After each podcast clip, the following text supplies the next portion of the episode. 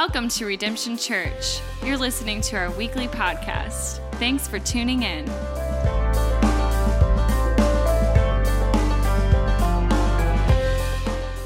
Well, all right, guys, here we go. It is week four. It's the last week of the book of Jonah. I hope you guys have enjoyed it. It's a short, helpful, insightful, it's been a very beneficial book and study for us because the book of Jonah, it's all about God's mercy and our mission. And we entitled the sermon series, We Are Jonah, because we're a lot more like Jonah than we would care to admit. And here's the reason that we are doing this study as a church is because I wholeheartedly wholeheartedly, truly believe that God is moving us into a time and a season as a church where it's time for us to get out of our comfort zones. That God is opening up some new doors and some new opportunities. And ultimately, God, He wants us to reach the city. And that's what the book of Jonah is all about. It's about experiencing God's mercy and then living on God's mission. And the truth is, redemption, that we have been shown amazing mercy. That God, over and over again in the life and the history of our church,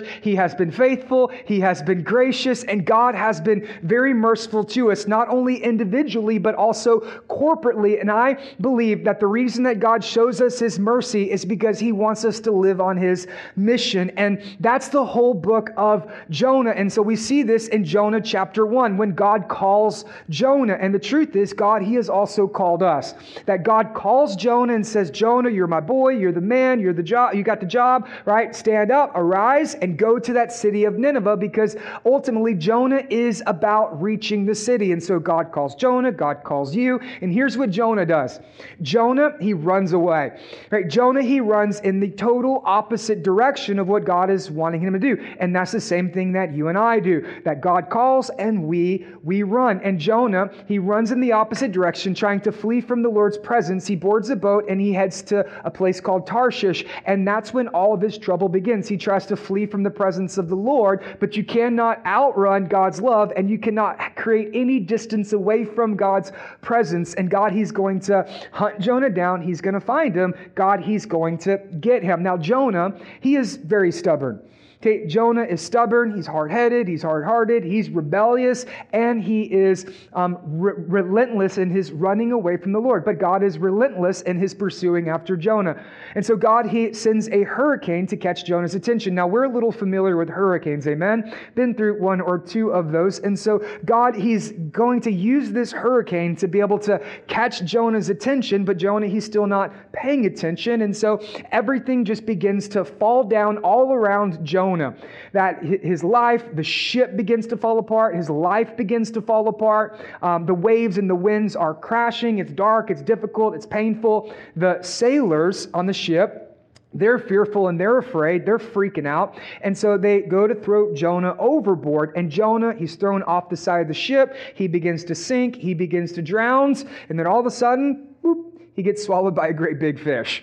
Okay, and many people are like, well, what about the fish? Do we believe in the fish? Do you want to talk about the fish? Okay, don't focus on the fish. The book of Jonah is not about a fish, right? The fish only has three verses throughout the entire book. Okay, all the fish was is this it's a vehicle that God uses to get Jonah from one place to the other. That's it, right? All the fish is is God's way to do a little work on Jonah so that God can do a work through Jonah. It's God's way of getting Jonah on mission to experience his mercy and to live on mission. Okay, and so Jonah, he, he gets his heart worked on by the Lord so that eventually God can begin to work through him. And in the fish, he prays three days, three nights, he prays, and then um, the fish vomits up on dry land, and then Jonah gets up, and then he walks the 500 miles to to the city of Nineveh. Okay, and that's what we see in chapter 3 that Jonah, he goes into the city of Nineveh, he stands up to the pulpit, he gets ready to preach, and he preaches a five word sermon. Five words. Some of you are wishing this one would be five words, but it's not. Jonah, he preaches a five word sermon, and here's what it says In 40 days, you're all dead. That's it, right? He just steps up and he's like, In 40 days, God's going to kill you all. The end. I'm out of here. Peace. And Jonah, he turns around and he just begins to walk away. Five words. Could you just imagine this? They're not even helpful words. There's no grace. There's no hope. There's no mercy. Pat yourself on the back because God loves you so much. No, five words. In 40 days, God's going to set you all on fire. That's all that they get. And here's what the Bible says and the Ninevites believed in God. It worked, right? Five words and it worked because those are God's words. And if those five words are God's words, then they're always going to work. And then a massive revival breaks out, and 120,000 people begin repenting and praying, and they all give their lives to the Lord. Could you just imagine what this would be like? Could you imagine if you woke up tomorrow and every single person you know in the city or in Southeast Texas, they woke up and they're like, you know what? I suck and I'm going to repent of my sins, give my life to Jesus, go down to the Christian bookstore, buy me a new Bible and find a new gospel centered church and then give the rest of my life to that. Could you just could you just imagine what what that would be like if every single person in our city got saved? But could you imagine that? I mean, this is why we do what we do, right? This is the reason that we planted our church. This is the reason reason that we pray and we fast. This is the reason that we love and we live and we give. This is the reason that we serve and we have members in our church. This is the reason that we tithe. This is the reason that we raise up new leaders. This is the reason that we launch new community groups. This is the reason that we show up and set up every single Sunday because what we want to see is a Jonah 3 revival happen in the city of Beaumont to where every single person in this city has a daily encounter with Jesus Christ and word indeed. That's what we want to see. So, what would it be if this happened? What would you think? What would you do? Would you be excited? Would you be glad? Would you be, would you be happy that every person that you love and those who you don't know come to know the loving grace and mercy of God? How would you respond? Okay, hopefully you would respond a little bit different than Jonah. And that's where we find ourselves today. In Jonah chapter 4, we're going to see Jonah's response. Okay, Jonah preaches, the Ninevites repent, and then Jonah, he's going to respond. And so we're going to learn from a reluctant prophet and a very loving God. So if you have your Bibles, turn with me to Jonah chapter 4, and we're going to go ahead and we're going to start in verse 1. Here's what we see. But, okay, Jonah preaches. Okay, the Ninevites, they repent, they, they turn from their evil ways. And God, He relents from the disaster that He said He was going to do. And here's what Jonah's response But it displeased Jonah. Okay, Jonah, he's upset about it. It displeased him exceedingly, and he was angry. Can I tell you, this is not normal. Okay, this isn't normal. Okay, here's what every pastor does they pray that their people would respond. Okay, that's what I was doing all this week as I was praying for you. I was praying, Lord, please let the word of God lay bare on the people's lives. Let them be receptive. Let their hearts be open. Father, let them respond. Let one person give their life to Jesus today. Let one person's marriage be restored. Let one person's addictions be broken, Father. Let one person find their identity in you. God, I will take anything. Just let people respond. They don't have to laugh at all my jokes, but maybe if they give an amen or an hallelujah, I don't care something. God, please let people respond. That's my prayer. That's my prayer for you. That's every pastor's prayer. But that is not Jonah's prayer. Jonah is the opposite. Now, listen, Jonah is probably the most effective preacher in the history of the world. This is the largest revival in the Bible and probably throughout all of human history. I mean, 120,000 people got saved in a single day. Jonah is the most successful, effective preacher. I mean, he's better than P- Peter on Pentecost, he's bigger than Billy Graham, he's better than that um, guy with the mullet and the big smile who's on TV, and he's bigger than all of those guys totally combined. 120,000 people saved in a single day. And here's Jonah's response. But it displeased Jonah exceedingly, and he was angry. Okay, and here's why. Because Jonah doesn't have the heart of God. See, the people respond, and Jonah's like, No, no, no, no, you can't respond. Don't respond, right? What are y'all doing? Coming down. Every time I preach, the altars are filled. This is terrible, right? People come down and they get forgiven, and they're praying and they're crying. Get up off your knees. Why are you crying? There's no crying. You need to go to hell, right? I hate it when people get saved. Lord, you said destruction, and then you come and you deliver them. That's not the way that this is supposed to be. And Jonah, he's displeased and he's angry because people are responding to the word of God. And the reason is because Jonah doesn't have the heart of God. That Jonah, he doesn't see people the way that God sees people. That Jonah, he doesn't see the city the way that God sees the city. And Jonah, he doesn't understand the heart of God. That his heart and God's heart, they are not aligned. And Jonah, he wrestles with the heart of God. And so here's how the story continues. So it exceeded, ex, Jonah was displeased exceedingly, and he was angry. And here's what you see. And he prayed to the Lord, and he prayed to the Lord. He said, Oh Lord, is this not what I said when I was yet in my country? Jonah says, Hey, you know what, God? Like, do you remember back when I was in Israel? Right? Do you remember when I was the Hebrew and I was the prophet? Do you remember when life was perfect and everything was exactly the way that it was to be? I had a decent job, made some good money. Do you remember when I had that house? Do you remember back in Israel, right? When I was your prophet, when I was your guy? Do you remember what I said all the way back then, before the fish, before the hurricane, before the 500 miles walking through the desert, back in the good old days, back in the glory days, back when everything was perfect? Me and you, we had this conversation. We've talked about this before. And here it says that Jonah is praying. Okay, but that doesn't really sound like a prayer. Right? Jonah here, he's not praying. What he's actually doing is he's complaining. See, prayer is when you go to God to get God's heart. Complaining is when you just tell God whatever it is that you think he's supposed to do. Right? Jonah here, he's not praying, he's actually complaining. But here's what I find so interesting. Okay, if you think back to chapter 2, how long was Jonah in the fish before he began to pray? Three days right? He was in the fish for three days and then he prayed. Here, he doesn't even wait three minutes before he begins to complain. Okay, that's the same way in, in our life. Aren't we just like Jonah? Lord, I'm not going to pray to you. God, I'm not going to turn to you. I'm not going to trust you. I'm not going to talk to you about this because I can do it my way and I don't want you to interrupt my life. And so I'm not going to pray to you. I'm not going to start my day in prayer. I'm going to wait three days before I ever come to you because I'm, you know, I'm like Jonah. I don't want to pray. But the moment something doesn't go your way, that's the moment you, already, you automatically begin to complain. Right? You, you, you don't want to pray, but you love to complain. And the truth is, there's always something for you to complain about, especially if you don't have God's heart. And, and so what Jonah does is he he doesn't he prays, but he's really just complaining. And we wait three days, but we don't waste a minute before we begin to complain. And so he's praying to the Lord and he says, Oh Lord, is this not what I said when I was in my country? This is why I made haste to flee to Tarshish. He says, This is the reason that I ran away in the first place. You said, Go to the city. I didn't want to go to the city. You told me to go to Nineveh. I didn't want to go to Nineveh. I got on a ship. I was going to head to Tarshish. I was going to get as far and as fast away from you as possible. And here's the reason why because you are gracious. Right? Here's my problem with you, God. You're kind to people. You're nice to people. That's my problem with you. You show grace to others. And here's the reason why because Jonah, he didn't want those people to receive grace. That Jonah, he was unforgiving towards the Ninevites, and he knew that God was going to forgive him, and he didn't like that. His problem with God is that God was gracious towards others. Okay, we're four chapters into the story. Right? And Jonah here, he still doesn't have God's heart. Okay, he says, I knew that you were a gracious God.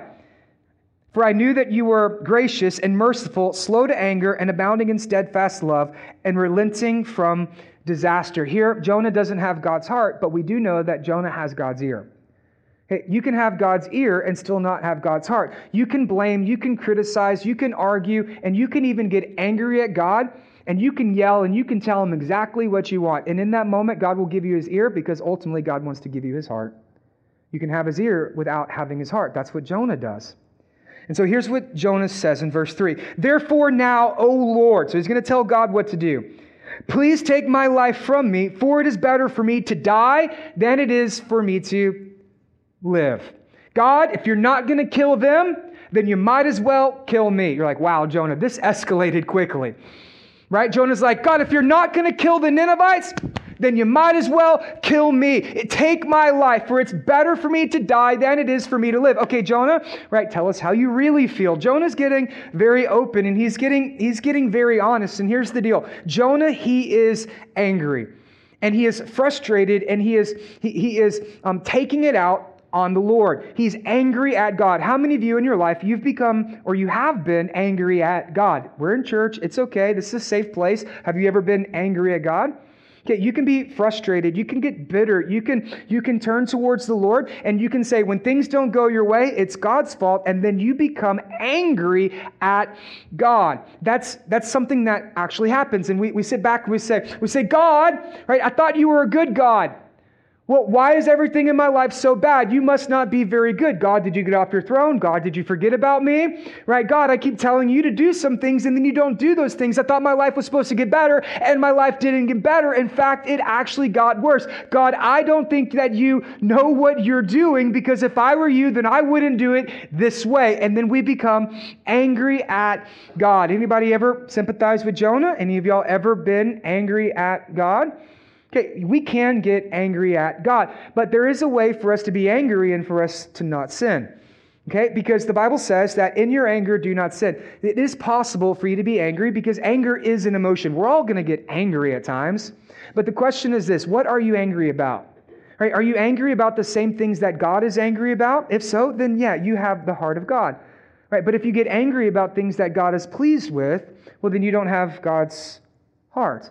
Okay, Jonah here, he's angry about things that God says is glad. If what breaks your heart also breaks God, then you share in the heart of God. So are you angry over war or injustice or violence? Are you angry over oppression? Are you angry over sin and unholiness? Are you angry about injustice? Are you angry about death? Are you angry about heartbreak? Are you angry about the things that God is angry about? Or are you angry about the things that God is glad for? See, we can, we will become angry, but the question is, what are we angry for? Okay, so here, here, when you get angry, there's a couple of ways in which people respond. Okay, some people, they go out. Okay, they just freak out, they just blow up, they just get very loud, they type in all caps, right? Their face gets red, they got that little vein sticking out the side of their neck, their teeth are clenched, their fists are clenched, and they're yelling and they're very loud, and you're like, that person is very angry. We can tell you're angry, right? We we we know that. And some people, when they get angry, they go they go out. Other people, when they get angry, they go in. Okay, instead of going out, they go in. Instead of blowing up, they begin to self-destruct. That's what Jonah does. Jonah gets very angry and he says, he says, It is better for me to die than it is for me to live. Jonah, he goes in, he begins to self destruct, he becomes very despairing. Okay, do you go out or do you go in? Either way, your anger reveals your heart. Your anger reveals your heart. What are you angry about? What are you frustrated about? Is it about things that God is frustrated over, or is it just things that you're frustrated at God because? See, Jonah, he doesn't have God's heart. See, God is glad that the people repented. Jonah, he's angry. God is glad that the city has changed. Jonah, he's angry. God is glad that Jonah obeys and that Jonah is on mission. But Jonah, he's angry because he didn't want to obey and he didn't want to live on mission. Jonah's heart and God's heart, they are not aligned. And Jonah's anger turns inwards and he becomes very despairing. So let's do this. Let's see why Jonah is so upset. I mean, he says, It's better for me to die, right? Let's see why. And what we're going to do is we're going to do a little open heart surgery on our boy Jonah. And then I want you to use this as a template and a model and guide to diagnose the root and the source of the problems of anger in your own life. Okay, so why is Jonah so angry? Well, first is this Jonah thinks that God owes him. Okay, Jonah becomes he becomes he, he thinks that god has become indebted or entitled towards him. Like god owes him something. And so jonah he goes to god and says god right this is not the way that i wanted my life to be Lord, I have done everything that you asked me to do. Back in Israel, I was your prophet. I was a Hebrew. God, I, I, went to Sunday school. I went to synagogue. I was there on the Sabbath. I even went into seminary. I went into ministry. God, this is not the way that my life is supposed to be. Lord, I have jumped through all of your hoops. I did everything that you asked of me. I thought my life would be differently. I'm a good person. God, you owe me. Have you ever been there? Have you ever thought that God owes you something, that you tithe? Hey, God, why aren't you blessing my finances? God, you owe me. Have you ever thought that God owed you because you were baptized and you thought, oh, your life was supposed to be better, and then it didn't get better? That you take communion and you and your wife, you still fight. You join a community group and you still can't pay your bills, and you look at it and say, God, I'm a good person. God, look at all of these things that I've done for you. God, you need to do some things for me. And he thinks that God owes him. Have you ever been there? Right? Have you ever thought that mm, God should be a little bit more um, understanding and a little bit more gracious and a little bit more accommodating for your plans for your own life? And you say, God, you owe me. Okay, if you get to that place where you think that God owes you, you will undoubtedly become angry for the wrong reasons because you have the wrong heart. See, God, He doesn't owe you anything. Right? That's kind of what it means to be God, right? That you don't owe someone anything, and everything we have is a gift that God graciously gives to us. But God, He does not owe you. Right? And if you think that God owes you because you're a good person, you're missing the whole point. God is not indebted or entitled towards us, and that's why we become angry because we don't have God's heart. So, first, Jonah thinks that God owes him. Second, Jonah thinks that God's not fair. Have you ever thought, God, you're not fair? God, you're not being fair. How come you bless them, but you don't bless me? God, how come you're good to them, but in this moment it doesn't seem like you're being good to me? Have you ever looked at other people's life and you thought, why is God blessing them? And how come He's not being good to me, right? Let's say you're in a community group and somebody's praying for a job, and then all of a sudden they get a new job, a better paying job, and meanwhile, you're still stuck at your job. Do you get jealous? You look at them like, why do they get a new job, and why don't I get a new job? Right? Let's say you're in that same community group and somebody gets a new car and you still can't pay your bills and then you get jealous. Or let's say you have, you know, you don't have kids and you really want kids and then somebody announces, we're pregnant. And then you get to get jealous. Or let's say someone's married and you're single and you see that and you're like, I, I wish that I was married. I wish that I had someone to spend my life with. I want to get married. And they're getting married. And then I become jealous. How many of you, you have kids and then somebody, they don't have kids and they get to go out and you can't go out. And you look at them, you're like, God, that's not fair. I don't want kids, maybe just for one night, but please, Lord, hire a babysitter. This is not fair. And then you get you get jealous because, well, God's not fair. Right? That's exactly what Jonah's doing. Jonah, he, he comes to the Lord and says, God, this is not fair right? These people are bad people. They're wicked. They're evil. These are the Ninevites. They are our enemies. And the Lord, you're going to come and you're going to bless them and you're going to love them and you're going to forgive them and you're going to bring revival to their city. What about me? What about our people? What about my nation? What about Jerusalem, God? We've been over here for years and there's no revival in our nation. God, we've been over here for years and you haven't poured out your mercy upon us. God, why are you blessing them and you're not blessing us? God, this is not fair that you're gonna, you're gonna send your, your, your repentance to them? God, what about me? How come I have to get swallowed by a fish? How come I have to walk 500 miles? How come I have to go through a hurricane? Lord, what about me? Have you ever prayed that way? Yeah, probably. Because we are like Jonah. What about you? Right? By definition, grace is unfair. Right? That's the way that this works. Right? God is unfair. God doesn't give you what you deserve. Praise God for that. Because here's what you deserve you deserve wrath. You deserve death. That's what you've earned. All of your good deeds, you're a good person. Here you go. That's God's wrath. That's what you deserve, but that's not what God gives. See, here's, here's how this works, okay? We become like Jonah when we become very judgmental. We want to sit up high and we want to pass judgment on other people. And the way this works is that you look at someone and you say, okay, they deserve wrath. But then you stand over here and you're like, no, no, no, God, give me mercy. No, I want them to have wrath and I want to have mercy. And then whenever God shows mercy to all people, well then we become we become very frustrated, very angry. Well, because we think God's not fair. And the truth is, God's not fair. Right? That's the way that all of this works. That God shows grace to them, God shows grace to you, God shows mercy to all. So Jonah, he's upset because God's not fair. And then number three, it says that God's not good. Now, Jonah knows exactly who God is. Right? There's no doubt about that. He, he tells us, he says, For you are loving and kind, you are gracious, you are compassionate, slow to anger, abounding in steadfast love, and relenting from disaster. Jonah, he tells us exactly who God is, but he's at a place where he just doesn't think that God's very good that he knows who God is. He, he, he grew up, he went to Sunday school, he has all the verses memorized. That Jonah, he can walk us through systematic theology. Jonah can tell us exactly who God is, but at the heart of the matter, he doesn't know who God is because he still doesn't know God's heart. And what I find interesting here is that what Jonah does is he actually quotes a Bible verse. Okay, Jonah, he is angry, he is complaining, he is frustrating, and he is taking it all out on God. And the way that he does it is he actually quotes a, a Bible verse, and I'll read it to you. It comes from Exodus um, 34, I believe. Whenever God reveals himself to Moses, God's nature, God's character, how God reveals himself to Moses and people on Mount Sinai. And this is what, this is what God tells Moses. He says, For I am a gracious God and merciful, slow to anger, and abounding in steadfast love, relenting from disaster.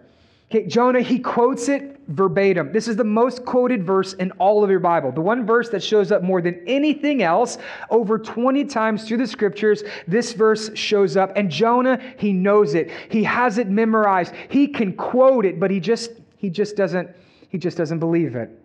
That he can quote the verse, but he still doesn't really understand the heart of God. And this is so important for us to understand here at Redemption. How many of you were raised in church? Right? You went to Sunday school, right? You were raised in the church. You went to Sunday school. You did the VBS. You went to summer camp, right? You were in Awanas. You got your little button badge because you memorized all of the Bible verses. You know John 3.16, and, and you know Philippians 4.13. You know Jeremiah 29.11. You got it on a coffee cup. For I know the plans that I have for you, said the Lord, right? And you, you can know all of the verses, and you could be no different than Jonah. This is so, so, so incredibly important for us to understand, especially because we're in the Bible Belt here in Southeast Texas. There's so many people who were raised in the church, they had praying grandparents, and they, they went to some youth camp and conference, gave their life to Jesus, prayed the prayer at eight, and then they have no heart for God at all. Just because you go to church doesn't mean you have God's heart. Just because you sit here in these chairs week after week doesn't mean you have the heart of God. You can have good theology. Some people are like, well, I just believe the right thing. It's not about only believing the right things. It's not what you believe, but it's also how you live. It's not what you know, it's what you do with what you know. And you can have good theology and you can still have a bad heart. Jonah does. Jonah has great theology. He can tell us exactly who God is. God is gracious, God is compassionate, slow to anger, abounding in steadfast love, and relenting from disaster. He has good theology, but he still has a rebellious heart. You can have good theology and still not have God's heart. And so Jonah, he is ultimately wrestling with the heart of God. That Jonah is angry about things that God is glad about. Jonah is frustrated at God's plan because it goes against his plan. And when Jonah doesn't get his way, Jonah, he becomes very angry. And it really is a wrestle between God's heart and Jonah's heart. So we're going to see how this plays out as the story continues. Okay? Verse 4 And the Lord said, Okay, God's going to come and he's going to talk to Jonah. Do you do well to be angry? Okay, God it comes up to Jonah. It's like, okay, Jonah, you're really upset. I can tell you're upset, right? Uh, everybody around here knows that you're upset. Oh, you want to die. Okay, Jonah, all right, let's talk about this. Let's think about this for a sec. Do you do well to be angry? Okay, yeah, you're angry, but let me ask you this Does that help? Has your anger helped you at all? Right? Uh, has it, has it caused you to be a better person? Has it caused you to see the glory of the Lord? Has it, has it caused you to help other people? Is your anger helping you? Or are you just holding it on and becoming bitter? God comes up to Jonah and says, Is this anger helping you? Do you do well to be, to be angry? Okay, God comes up to Jonah. Here's what Jonah's doing Jonah is throwing a fit. Okay, how many of you have ever seen a kid throw a fit?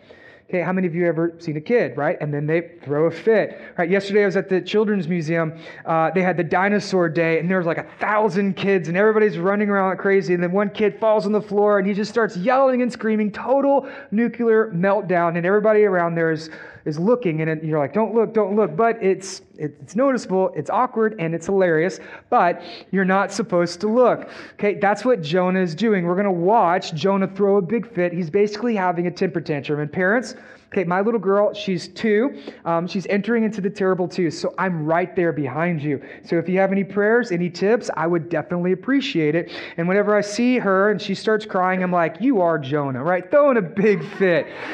And I'm like, okay, okay, okay. And then God comes to him and God loves him and God talks to him and says, Jonah, use your words. Okay, tell me, tell me, does it do well for you to be angry? Jonah, he's throwing a fit. He's having a little temper tantrum. So here's what Jonah does Jonah went out of the city. Okay, Jonah doesn't even answer God.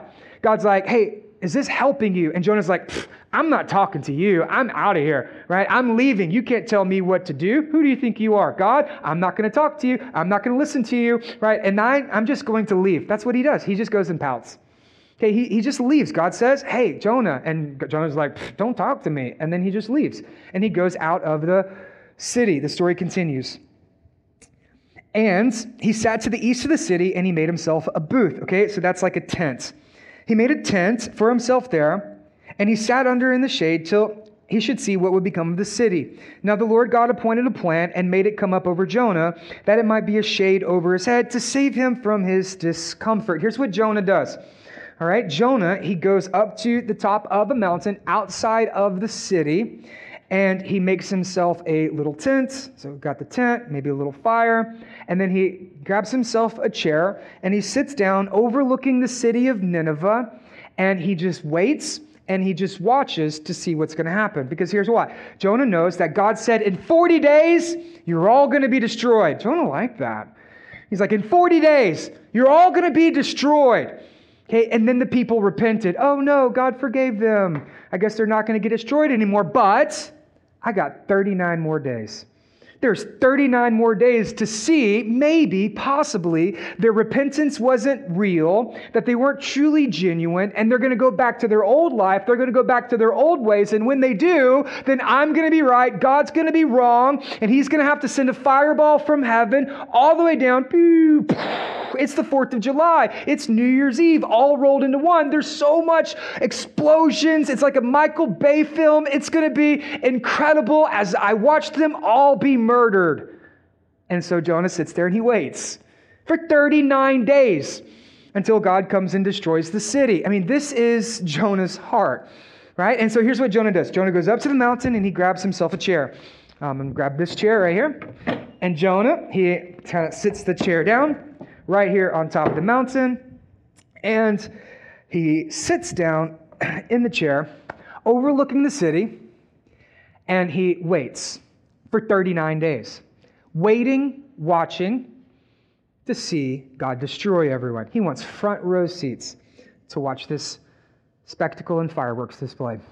And so Jonah, he sits there for, for 39 more days. And here's, here's what God does. And this is what I love so much. Jonah's angry, he's frustrated. And then God says, You know what, Jonah? I love you. I'm going to cause a plant to grow right over the top of your head. Because it's hot outside and I'm going to give you shade while you sit there and wait for me to kill everybody. And he says, Here you go. Here's a nice little plant growing right over the top of your head because I love you and I want you to know that I can deliver you from your discomfort. That the anger that you have, I can deliver you from that. The bitterness and resentment that you have, I can take that away. That if you get my heart, I'll give you my heart. And so God, He provides a shade tree for Jonah. And so here's what I think God's doing. I think, I think God's trying to get Jonah's attention. God will do that to us. God will, God will do something in our lives because He wants us to notice. He's trying to get our attention. And I think God's saying, Jonah, I've been so good to you. I've been so merciful to you over and over again throughout the book. I mean, I called you. I didn't have to call you. Right? I could have called somebody else, but I, I called you. God says, You know what, Jonah? I could have let you drown. I didn't have to save you. You could have drowned. But instead, I, I, sent the fish and I turned the worst day of your life into the greatest miracle you've ever seen. That I, I can do those things. I can rescue you. I can deliver you. I've done it. And I've done it time after time again. I have been so merciful towards you. And so I'm going to try to catch your attention one more time to show you my mercy.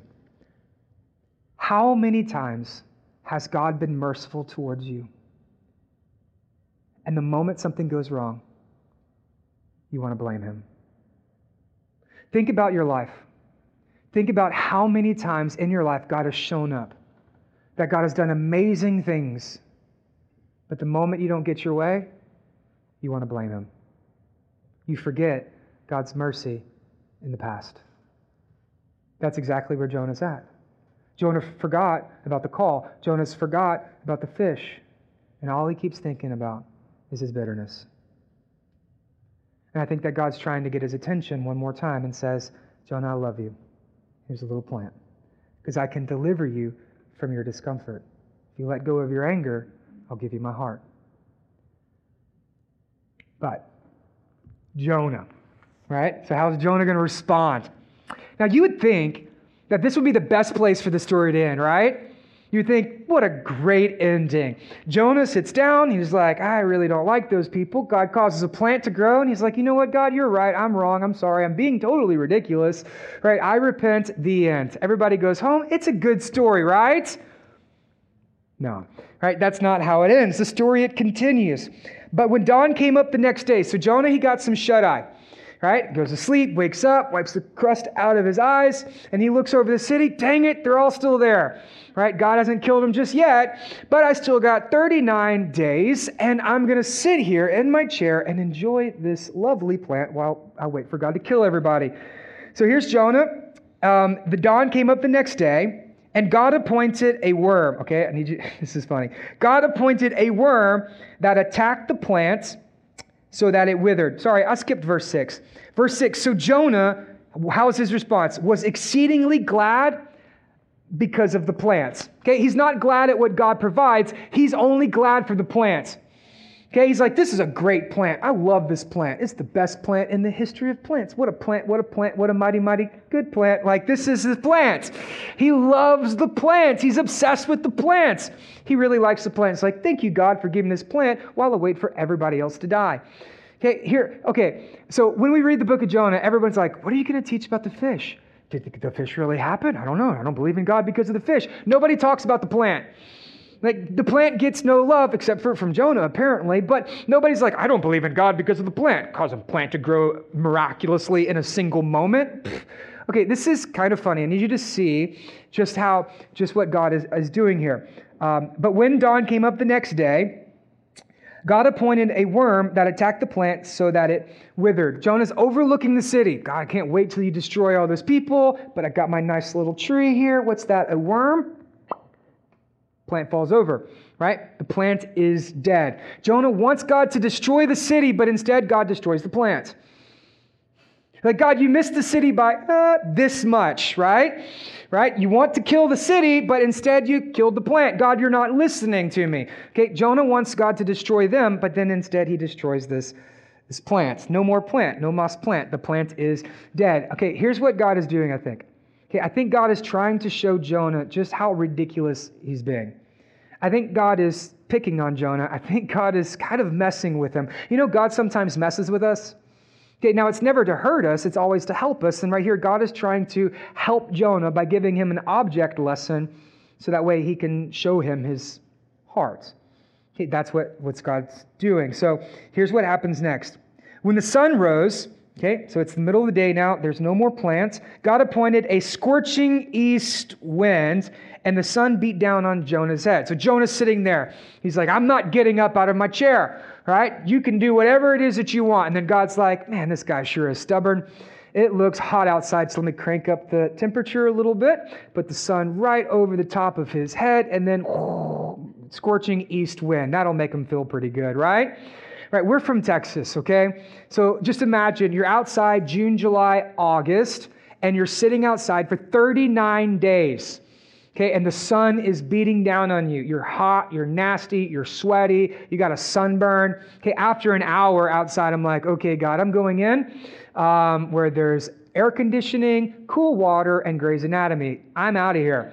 Right? I'm just going to go in. God, you win, I lose. It is hot, but that's not what Jonah does. Jonah says, God, you can you can do whatever you want right? You can, you can kill the plant, you can send a worm, you can have a scorching east wind. I'm not getting up on my chair. You can kill me for all I care. I'm going to sit here. And Jonah is very defiant towards the Lord, right? This is, this is who Jonah is, okay? I know we call the series We Are Jonah, right? But this is how Jonah is.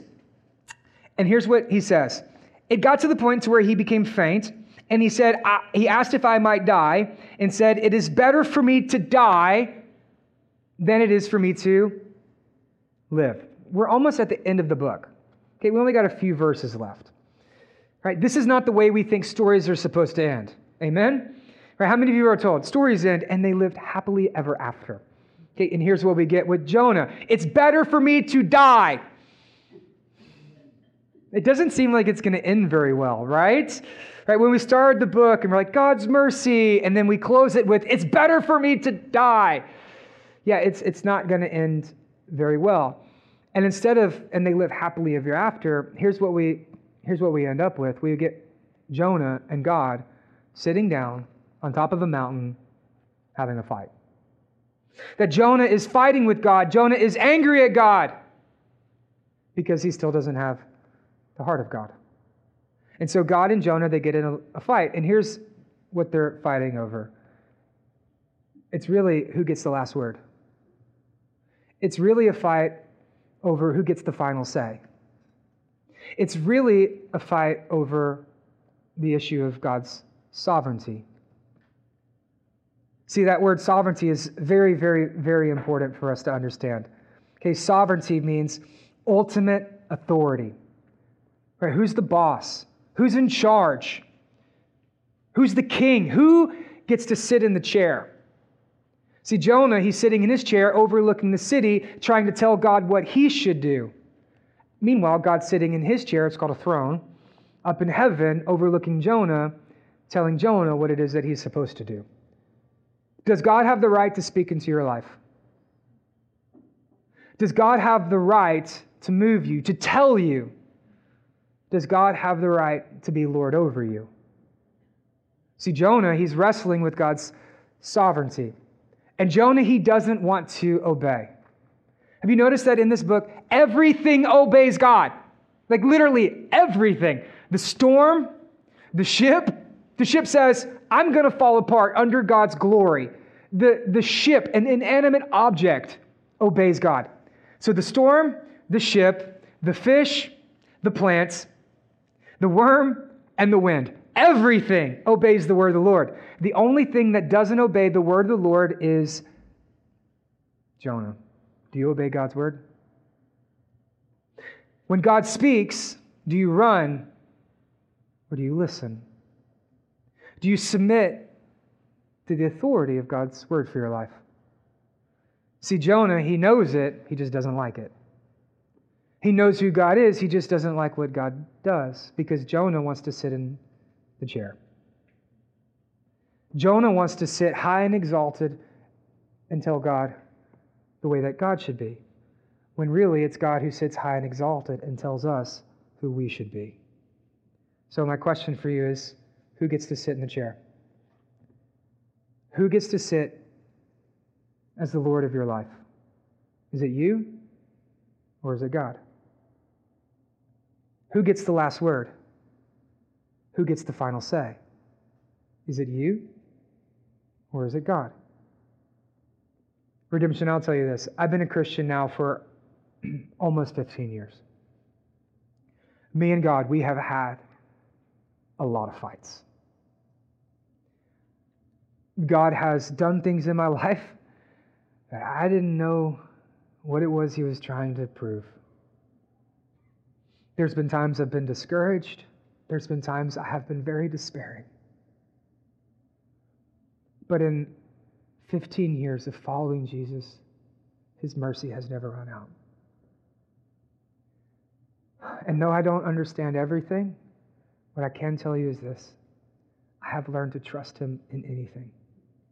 It's scary, and I'm uncertain a lot of times. But God has never disappointed me. God has never abandoned me. And God has never forgotten me. And so, for you, wherever you're at, here's what I want you to know get out of your chair because it doesn't belong to you. So, I've learned to get out of my chair. Hopefully, we can learn to do the same. Jonah, Jonah doesn't, though. Jonah doesn't get out of the chair. Right? Jonah, he stays there. I mean, this is a really interesting story, okay? Um, whenever we were starting the series, they're like, Jonah, right? There's so many crazy things that happens in this book, right? It, it really is interesting. And so here's, here's what happens next. Okay, Jonah says that it is better for me to die than it is for me to live. And then verse 9, but But God said to Jonah, okay, this is pretty cool, right?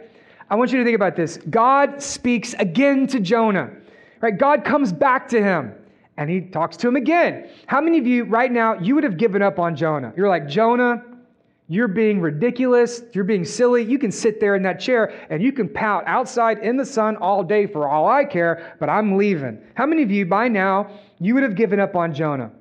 Okay? Well, God, He doesn't give up on Jonah. And God, He also doesn't give up on us. That God comes back to Jonah and He's going to talk to him one more time. He says, Jonah, you're angry, you're upset. Let's, let's have a conversation about this. Let's, let's talk about this because God is a good father and He wants to talk to Jonah. And He says, Do you do well to be angry? Same question. Right? God's going to ask you the same thing again. And you're going to be like, Are we still talking about this? And God's like, Yeah, we're still talking about this. Why are we still talking about this? Because you still haven't done this. God comes back to Jonah again and he says, Are you still angry for the plant? And Jonah says, Yes, I do well to be angry. I'm angry enough to die. Right? I'm so angry, I want to die. Right? Did you do anything for the plant? Did you like the plant? I love the plant. That's an amazing plant. That's my plant. I earned that plant. I want that plant. God, why did you come and kill the plant? You plant murderer? God, why would you do that? Right? You should just kill me instead. Kill me, kill me dead. Go ahead. I dare you. Kill me now. Like that's that's Jonah. Okay, true or false? Jonah, Jonah is not the hero of the story. Amen right? You're reading about Jonah and you're like, we are Jonah. Hey, wait a minute, right? It, he doesn't look very good in the story because he is not the hero. He's not someone that we want to care or to emulate our lives after. Okay, here's, here's why Jonah's mad. He's angry at God, one, because he wants God to kill the city. And then he's angry at God, number two, because God, he kills his plants. Okay, kill the city, but don't kill the plant. Here's my question for you do you love things or do you love people? Are you more concerned with things than you are concerned about people? See, God, He cares about people, and Jonah, He cares about things. See, God's heart is for people, but oftentimes our heart is towards things. That we get consumed and focused on small things in our life that hold no temporal value when people hold a great place in God's heart because they have an eternal value. Do you care about people or do you care about things? You're welcome. I got you. Here the story continues. And the Lord said, Jonah, you pity the plants. Okay, you love the plant. You have a, lot of compassion for the plants. You're emotionally attached to the plant. Okay, we get it. You like the plant. You pity the plant for which you did not labor, nor did you make it grow, which came to being in a night, and it perished in a night. Okay, Jonah, here's the plant. You like the plant. You didn't earn it. Right? You didn't plant it, you didn't water it, you didn't nurture it, you didn't cause it to grow. I did those things. I gave you the plant, and you like it when I give you gifts. You just don't like it when I give gifts to other people. And Jonah, he's freaking out about the plant. But all this is is an object lesson that God is using to catch Jonah's attention so that way Jonah can get God's heart. And here's, here's the bottom line the last verse of the book Jonah's freaking out. He pities the plant. And verse 11 And should not I pity Nineveh? That great city, in which there are more than 120,000 persons who don't know their right hand from their left, and also, I love this, and also so much cattle. Right? God's like, Jonah, right? You're freaking out about the plants, right? Why are you still talking about the plant? But Jonah, what am I going to do with all those cows? What about the cows, Jonah? I mean, if I just set everything on fire, that's way too much barbecue. Texans won't be around for another 2,000 years. What are we going to do with all those cows? If we burn it real slow, maybe we could have brisket. But PETA is going to be so upset with us if I just kill all the cows, Jonah. God's like Jonah. Okay, you're being ridiculous. I think God's trying to tell Jonah, you're being so selfish. You're being so stubborn. You're being so silly. You're so upset about a plant and you don't care about people because you don't have my heart. You're so worried about things, you're missing the point. My heart is for people. You pity the plant, but I love the city of Nineveh. And really, what God is trying to show Jonah is he's trying to say, Jonah, lighten up. You need to have my heart. And God's heart is for the city.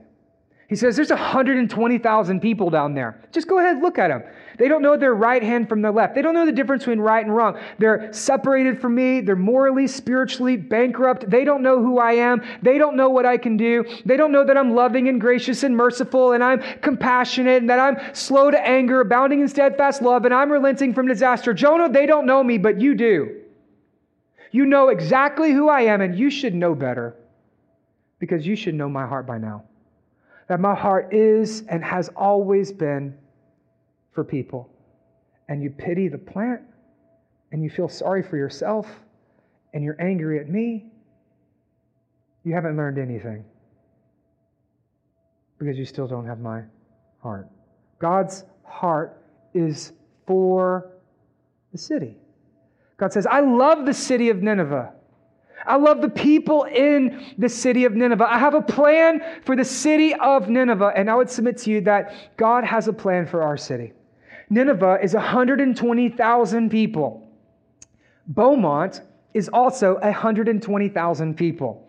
Beaumont is our Nineveh. And God knows the name of every single person in this city. God knows your name, God knows your name, God knows your name, God knows your name, but He also knows their name that God loves them like He loves you. God cares for them like He cares for you. God has mercy towards you, and He wants you to show His mercy towards others that there are people in this city that God loves and desires and wants to see come to know Him. They're your next door neighbors. They're at the gym. They're at your grocery checkout line. They teach your children kindergarten. They're your college classmates. They're your coworkers. They're even your boss. They know, they do not know, and God knows. And God wants them to come to know who He is and experience His, his mercy because God's heart is and has always been for the city. Now, when I moved here four years ago, I was more like Jonah. I didn't have God's heart for the city. My heart for the city of Beaumont was like, God, I'm getting out of here. You can set this place on fire for all I care. I'm leaving. Right? My biggest dream growing up was to leave as fast as possible. If there was a fireball that happened, well, then it might make the city look a little bit better. That was my heart for many years. It was a bad heart. It was a wrong heart because I still didn't have God's heart. And when I moved back to the city, I became very angry with God. I was like, God, you owe me better than this. Lord, I've devoted my life to ministry. I, I, I, serve you. I need to go somewhere else. Lord, why would you call me to be back home? Because I was cared about my life more than I was cared about the lives of others. I cared about my wants more than I cared about God's wants. And I still didn't see the city the way that God sees the city. I had a heart just like Jonah, and I became angry with God because God wanted me to be back here in Beaumont. But as I was praying this week, I felt like the Lord really showed me something. That Jonah, in one sense, had 40 days to see his ministry come to completion. Now, it was a negative ministry, of course, right? It, it didn't go very well. It wasn't a, a good ministry. He wanted to see everybody destroyed. That was, that was Jonah. But as I was praying, I, I really feel like the Lord showed me that in a positive sense, Jonah had 40 days, but I have 40 years. I have 40 years to see this church grow. I'll be 33 next week. And if I make it to the end, it'll be about another 40 years before I retire. My prayer is that I see Jonah 3 before the day that I die. That's my heart for this city. That's my prayer for this church. My prayer is I long to love this city the way that God loves this city. That I don't want to be like Jonah anymore. I want to have God's heart. I want to see this city the way that God sees this city. Now, my dream has changed. Okay, here's my new dream. I dream of a Jonah 3 revival in the city of Beaumont. I dream of a day to where there's a gospel centered movement in the heart of the city where 120,000 people, every single man, woman, and child, has an experience with Jesus Christ, his people, in word and deed. I long to see the day where the city of Beaumont is on its knees, repenting and praying and experiencing the presence of God. That's why we planted this church. That's why we love. That's why we serve. That's why we give. That's why we do the things that we do because God can do things that we can only dream possible for Him to do. That's my heart now. That's what I'm going to give the rest of my life to. And that plan is bigger than anything I could come up with. That plan is greater than anything I could imagine. And so for the next 40 years, redemption, I'm going to give you my life. I'm going to pour myself out to see Jonah 3 happen in the city, to see revival come, and to see a city transformed and a people changed by the power of the Word of God. That's what I'm going to give my life to. I long to see Jonah 3. My heart has changed. Do you think Jonah's heart ever changed? Do you think Jonah ever like got off that mountain and was like, you know what, I'm being ridiculous? Right? God, you're right, I'm wrong. Lord, change my heart. Do you think Jonah's heart ever changed? Okay, actually, I think that it did. I think that Jonah's heart changed because Jonah he writes he writes this book. Now, commentators they debate about who the author of the book of Jonah is. Some people say it was a scribe, right, which probably might be possibly true. Uh, but I actually think that it's an autobiography. I actually think that Jonah, he sat down and he wrote this book because he wants us to, to learn from him. Because who else would have known what his prayer was in the fish? Right? Jonah would. So Jonah, he tells us about the worst day of his life. Who else would have known about him and God fighting on the mountain? Well, nobody did. Jonah, he told us. And I think that Jonah, at the end of his life, he sat down, he got very honest, he was very open, and he wants you to know that, yeah, I'm not perfect, and there's some things that I wrestle with as well. And that at the end of his life, he writes the book of Jonah so that way we can learn God's mercy, we can learn from his mistakes, and we can get up and we can live our life on mission. I think Jonah is sharing the parts of his life that nobody ever wants to talk about because he wants us to learn so that way we can experience God's mercy, learn from his mistakes, we can get on mission, and we can make a difference in this city. So it took a while for my heart to change. It took a while for Jonah's heart to change. But hopefully, at the end of this series, your heart will begin to change. Have you experienced God's mercy? Yes. Has God been gracious and faithful, abounding in steadfast love, and relenting from disaster towards you?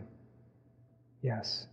And if you've experienced God's mercy, then it's time for you to live on God's mission, to stop worrying about plants and start praying and worrying and caring and loving and serving other people, because that's God's heart. So, how do we get God's heart? Well, the only way to get God's heart is to give your heart to Jesus. See, Jesus comes about 800 years after Jonah, and he begins preaching and teaching, and he runs into very religious people, a lot like Jonah and a lot like us, who can quote all the Bible verses. And they have a very stringent plan about how things are supposed to be and how things are supposed to go. And then Jesus comes and he messes up all their plans. Jesus shows up and they're like, Jesus, you don't do it our way. Jesus, you don't do it the right way. Jesus, what are you doing hanging out with those people? You need to be with these people. And the religious people, they become very angry at Jesus because Jesus claims himself to be God. And so Jesus, he gets in a fight with the Pharisees.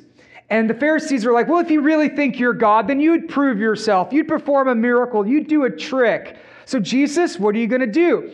Well, Jesus, he comes and he preaches, and this is what Jesus preaches. And he says this But he answered them, An evil and adulterous generation seeks for a sign, but no sign will be given to them except for the sign of the prophet Jonah. Did Jonah really happen? Jesus says it did. What about the fish? Jesus says, Yep, the fish, the wind, the worm, the tree, all of that, it totally happened.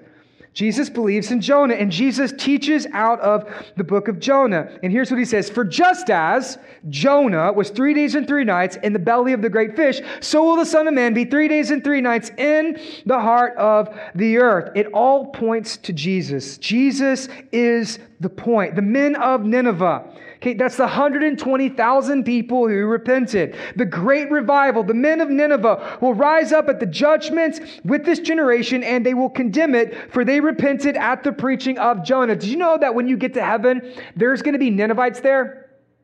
Did you know that? Like when you get up to heaven, there's going to be a whole section of Ninevites worshiping Jesus. Could you imagine what this would have been like for Jonah? Right? Jonah showing up in heaven. Hey, what's up, God? What's that over there? Oh, that's the Ninevites. Wow, they're here too? Oh, yeah, they're here too. Right? And he walks up to the Ninevites and he's like, Hey, guys, good to see you again. Glad you made it. Oh, that was some sermon, right? Uh, did you read that book I wrote? They're like, Yeah, I read that book. Right? You, the part about the fish, right? Oh, we read the end too. Oh, you saw the part where I wanted you all to be murdered? Yeah, we saw that. But God is so good, isn't He? Amen, right? This is Jonah, but did you know that when you get to heaven, there's going to be people there as well? There's going to be people there that you spent your whole life trying to avoid. There's going to be people there that God loves and that God cares for. There's going to be people there that you don't even know. There's going to be people there, and there are the people that you walk past every single day. They're the people you drive past. They're the people that, that, that, you, that you see every single day. And God is wanting to use you to reach one more. God is wanting to show his mercy and mission through you so that way one more can be saved, one more can be reached, one more can be baptized, one more can find hope and grace and mercy, that one more person would come to know the good news of Jesus. That's what we do that's why we do what we do, because that is God's heart. How do we know? Because something greater than Jonah has come that Jesus is greater than Jonah. And here's how Jesus is greater than Jonah that Jonah was angry to see people saved, but Jesus is glad when people get saved. That Jonah hated the Ninevites, but Jesus, he loves the whole world. Jonah wants destruction for the city, but Jesus wants revival for the city. Jonah flees from God's presence, but Jesus brings God's presence. Jonah blames God, and on the cross, Jesus takes our blame. Jonah had compassion for a plant, but Jesus has compassion for a people. Jonah, because of his heart, he wanted to die, but Jesus, because of his heart, Jesus died for us. That Jesus leaves heaven and enters into this world. That Jesus, he takes on our shame, he takes on our blame. That Jesus comes, and just as Jonah was in a fish for three days and for three nights, Jesus lives the perfect life, the life without sin, the life that you could not live, that Jesus goes to the cross, trades places with us. He is crucified, dead, buried in the grave for three days and three nights. Jesus resurrects,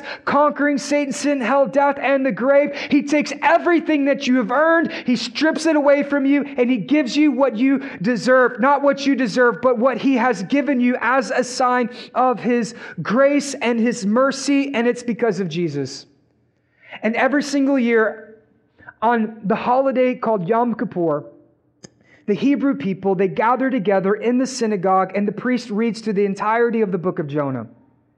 And as they read through Jonah, the priest and the people say in unison, We are Jonah. And so let's try that together, redemption. On the count of three, we're going to say, We are Jonah. Okay, one, two, three. We are Jonah. Let's do it again. We are Jonah. We are Jonah. We are Jonah. We are Jonah. That God called Jonah and God calls us. God delivers Jonah and God, He delivers us. God saved Jonah and God, He saves us. That God meets with Jonah and God, He meets with us. God brings His presence to Jonah and God gives His presence to us.